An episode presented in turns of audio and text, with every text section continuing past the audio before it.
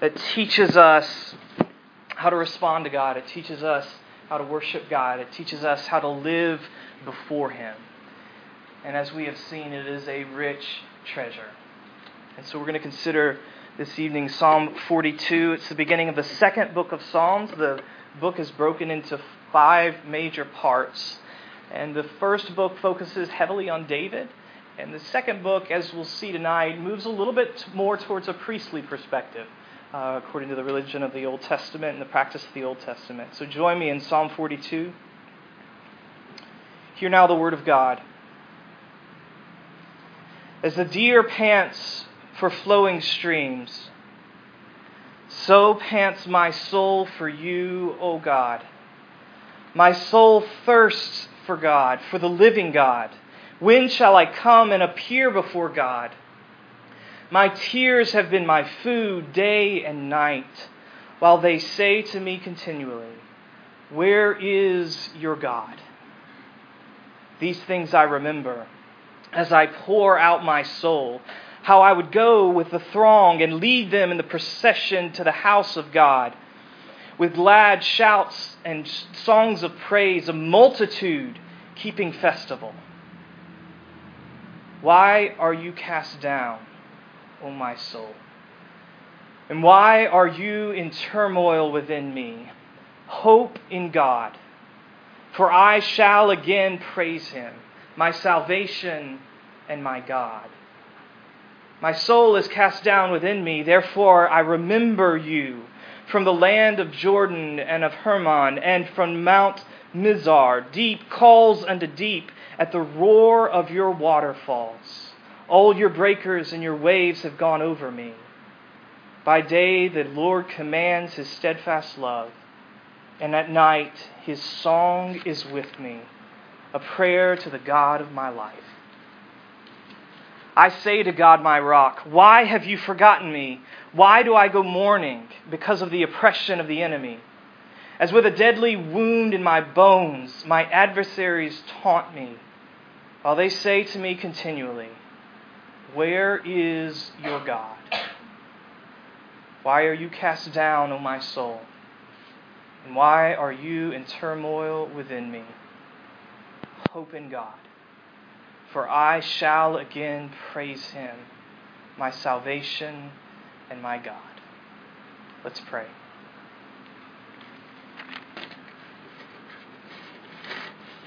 Father, as we take some time now to consider these words, words written so long ago, but words that speak of a sadness and even desperation that many of us know.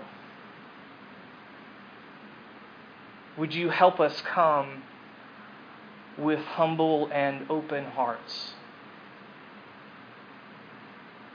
Would you help us to hear this song and to know how through Jesus we can join it? Would you lift up our souls and teach us to hope in you? Spirit, would you open our eyes and our ears and change us? We pray in Jesus' name. Amen.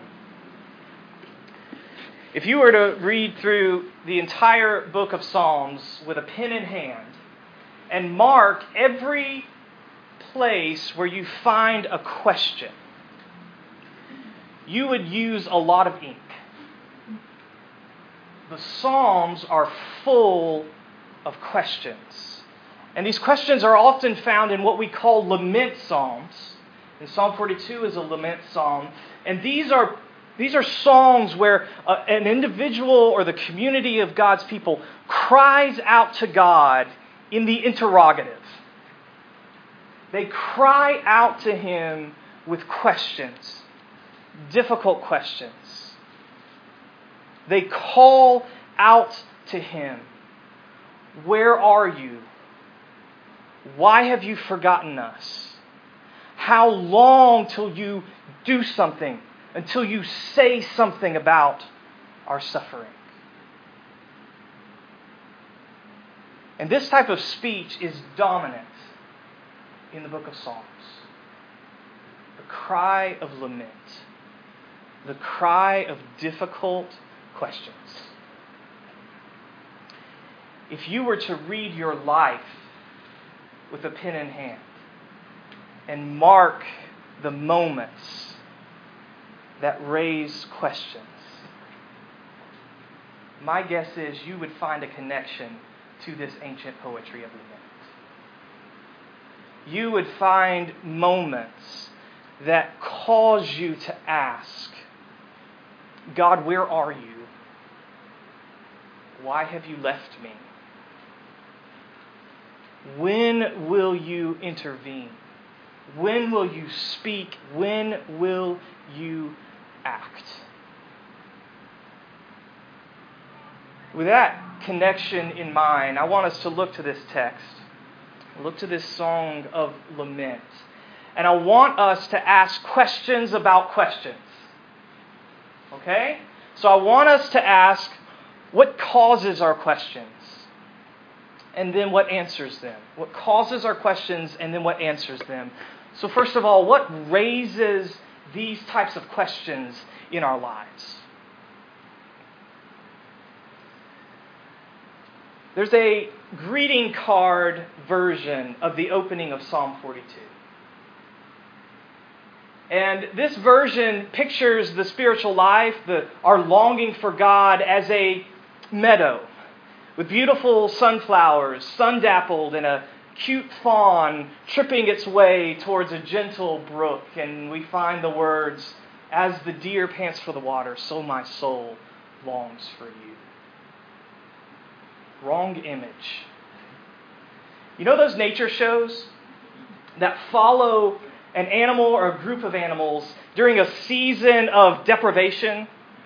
So uh, we're on the African savannah and the rains have not come as they should. And so we follow and we build this drama around a herd of elephants. And we follow them as they seek place after place and are unable to find the food or the water that they need. And we see them begin to waste away. We see some of the herd even begin to die. That's the image, the opening of Psalm 42. The poet here is wasting away. He is thirsty, not like you get thirsty after a workout and can go to the refrigerator and drink a cold cup of water. He is thirsty like being in the brutal desert day after day, unable to find basic necessities of life. And his thirst is caused by loneliness. It is caused by aloneness. He is distant from God. He is at a distance from the presence of God. So, when will I come and appear before God? God, I am thirsty for you. His thirst is caused by a distance from the presence of God. And if you look at the beginning of the psalm, there's a title on it. And it tells us that this is written by the sons of Korah. And the sons of Korah were a special family of priests in ancient Israel. And these priests had the primary responsibility for the worship and liturgy connected to the temple in Jerusalem. And remember, the temple in the Old Testament was where and how God lived with his people. So, Psalm 42 is the song of a priest who is far from the temple of God. He is far from the presence of God with his people in Jerusalem. We need to ask why this is such a big deal.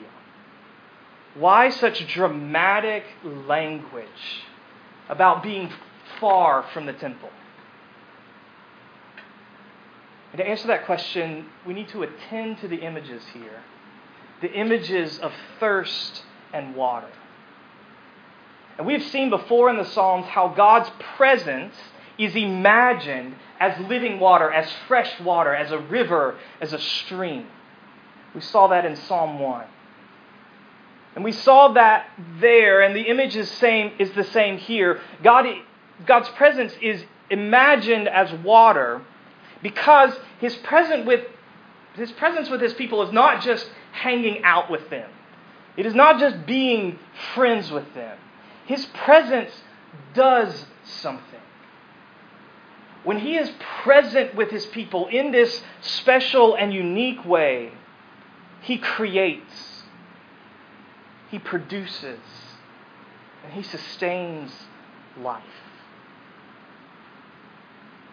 To come into the presence of God as it is expressed in the temple in the Old Testament was to move towards life as it should be.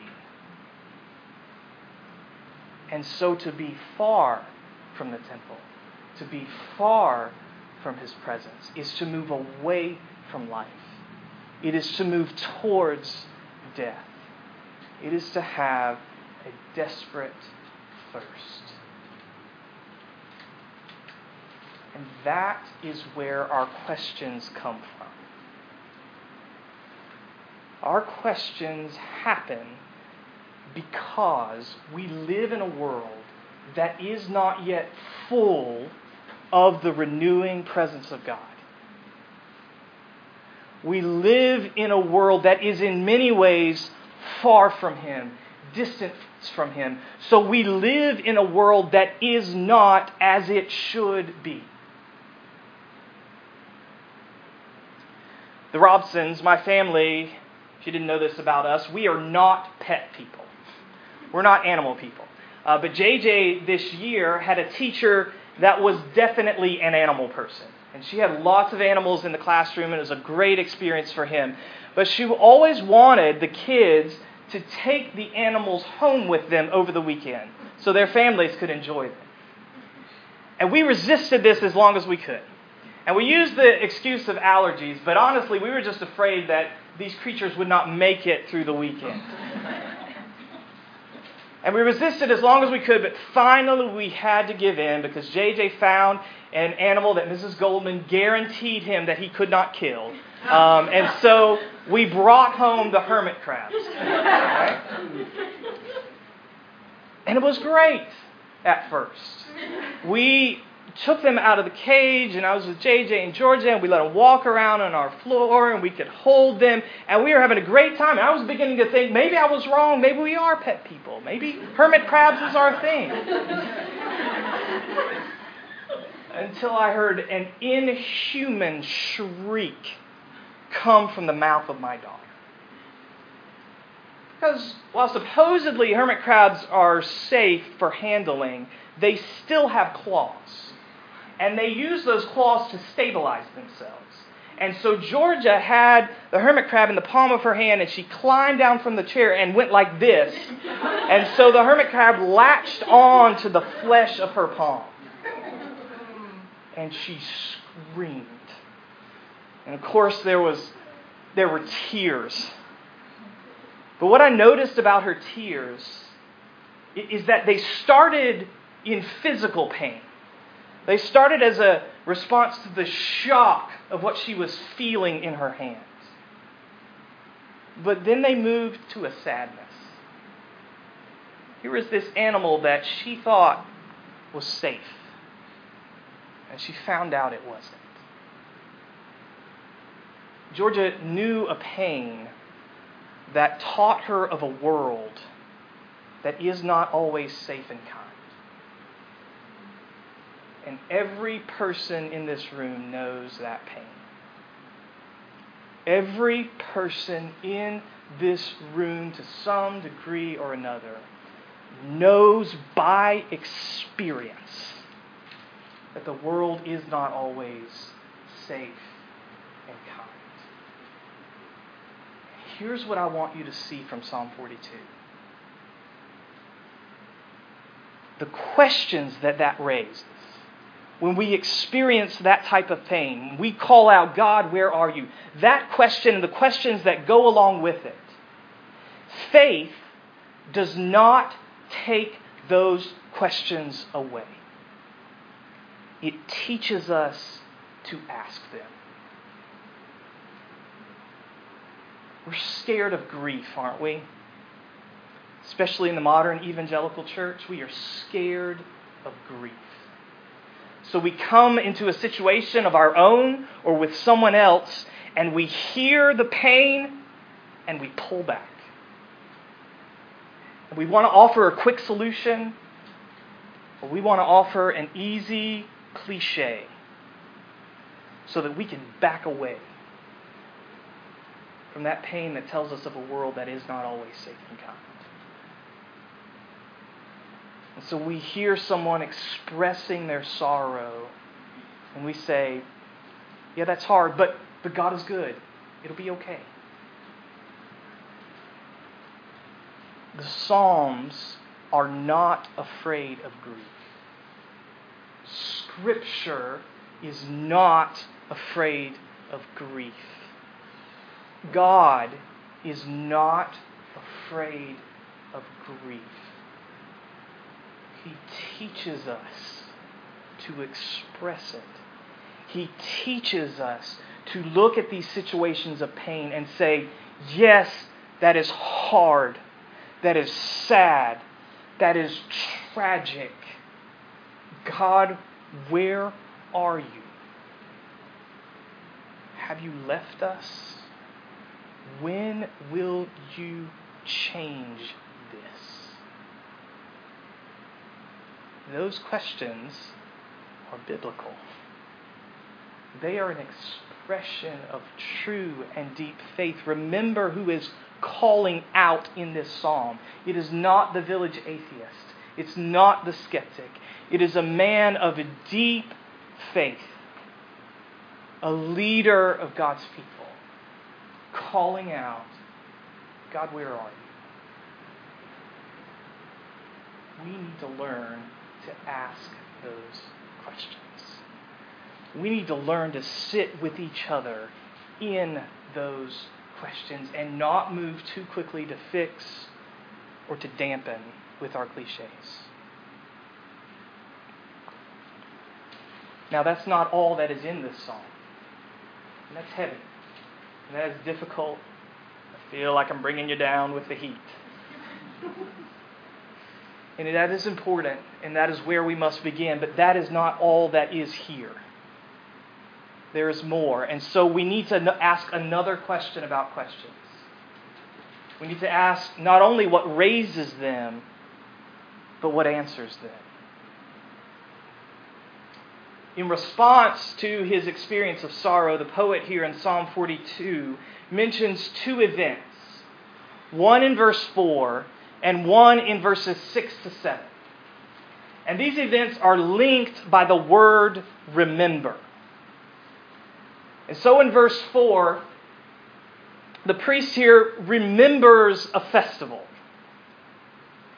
And God in the Old Testament had shaped the calendar of his people so that there were certain times of the year that they would gather in Jerusalem, they would come to his presence at the temple, and they would remember and celebrate the good things that he had done for them. They would remember how he had rescued them, how he had provided and protected them for them and protected them. And the priest remembers this event, and of course, he would have been a leader in it. He would have walked before the congregation of the people as they came up the hill to the temple, and he remembers the shouts and the songs of this celebration. And then in verses 6 and 7, he tells us about another event that's a little bit harder to understand. We need to realize first the location that he describes here is the headwaters of the River Jordan. So, the River Jordan, major geographical feature of this part of the world, and it begins in this mountainous region that he talks about. And so he pictures himself standing there with all of these waterfalls in all of this rushing water and hearing the roar of the water. Now, what, what's going on there? Why does he talk about a festival and then a hike to a waterfall? Well, remember, these two experiences are linked by the word remember. And so they are, he wants us to connect them. So remember, what is the image for the living presence of God. in this psalm and throughout the Psalms? It's fresh water, right? It's a river.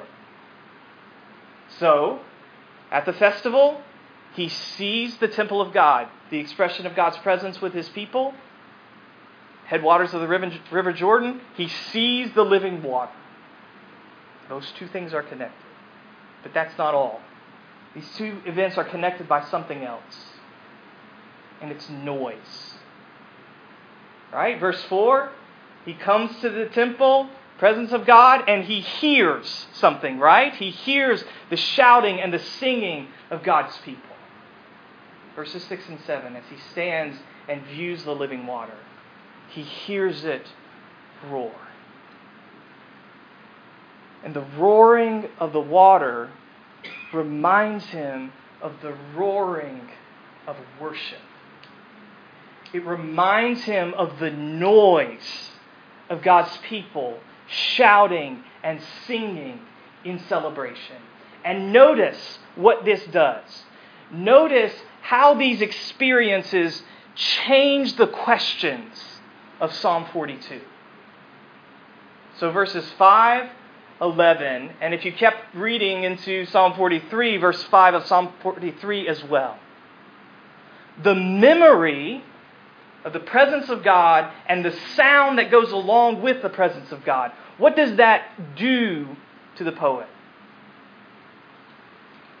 It takes the questions that are directed towards God and it turns and directs them towards self. Why are you cast down, O my soul. Hope in God. Why?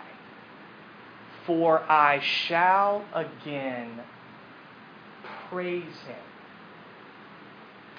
See what's going on here? He hears the water.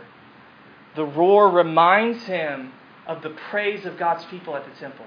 The praise of God's people at the temple tells him, Hope in God, you will again be a part of that praise. The noise of worship for him is the noise of expectation. As he hears the waters and it reminds him of the sounds of worship, he hears not only the past, but the future as well. He hears the sound of God's people worshiping, and it reminds him that as they come in these festivals, they connect not only to what God has done in the past, but they connect to the promises of God, the covenant promises that God has given to his people. That he has said to them, I will be with you.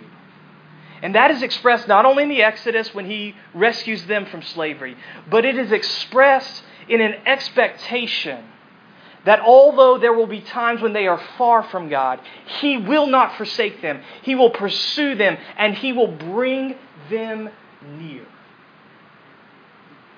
He will return them to His life giving presence. The prophets of the Old Testament pick up that expectation and they say He will not only do that in Jerusalem but his presence will flow out of Jerusalem and, in, and fill the entire earth. The poet hears the water, he hears the praise, and it teaches him hope. It tells him to look to the future and to know that God will bring him back. He will restore him. He will redeem him. He will renew him. he hears the sound of worship. And in the sound of worship, he hears hope. And that sound is what answers our questions. The music of expectation speaks to those difficult questions that are raised by our pain and our struggle. Not that it takes away all of our riddles, not that it dismisses all of our pain in the present, but the sound of worship teaches us to have the expectation that God is at work and He will continue that work. And so we remember not only what He has done, but we look in hope to what He will do. And that is why what we are doing right here and right now matters.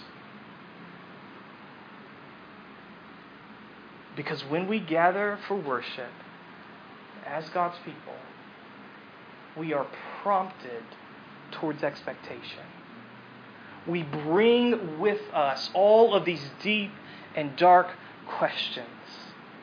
And then the noise of God's people praising Him tells us to ask ourselves, why are you cast down? Hope in God. The sound of our singing together is kind of like the alarm on my phone that goes off every Thursday night to tell me to take the trash and the recycling out to the street so the city of Tallahassee can come and pick it up. It is a sound that moves us. Now, how does that happen? Because most of the time when I hear that alarm, I look at it and stay seated on the couch. so, how does the sound of our worship lead us to hope? How does it produce hope? Well, it produces hope when we realize that we gather for worship not around me.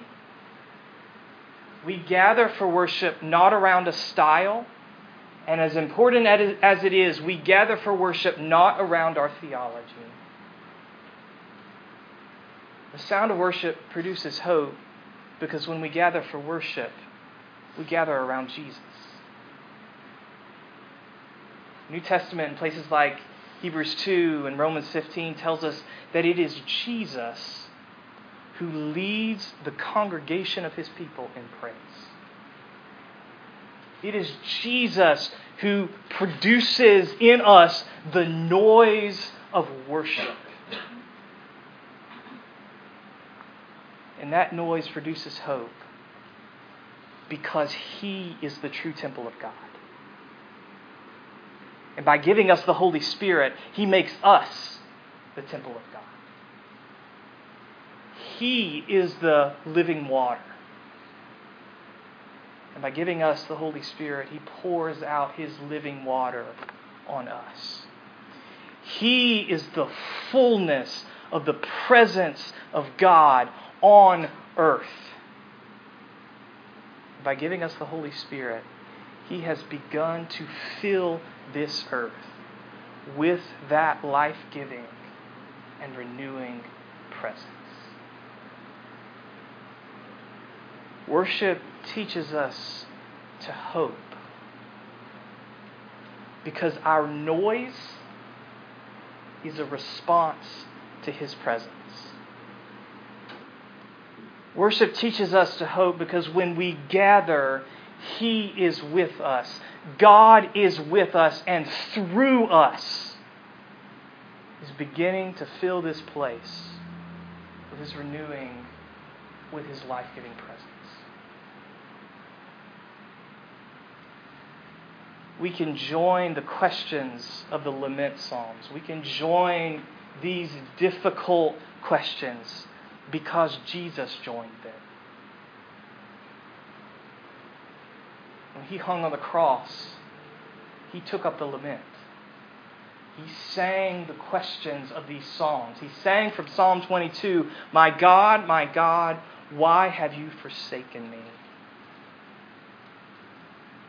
And then he answers those questions with an empty tomb. And that empty tomb creates for us the expectation that God will make all things new. Jesus teaches us to grieve, yes. But because of his resurrection, because of his ongoing presence with us, he teaches us to grieve in hope.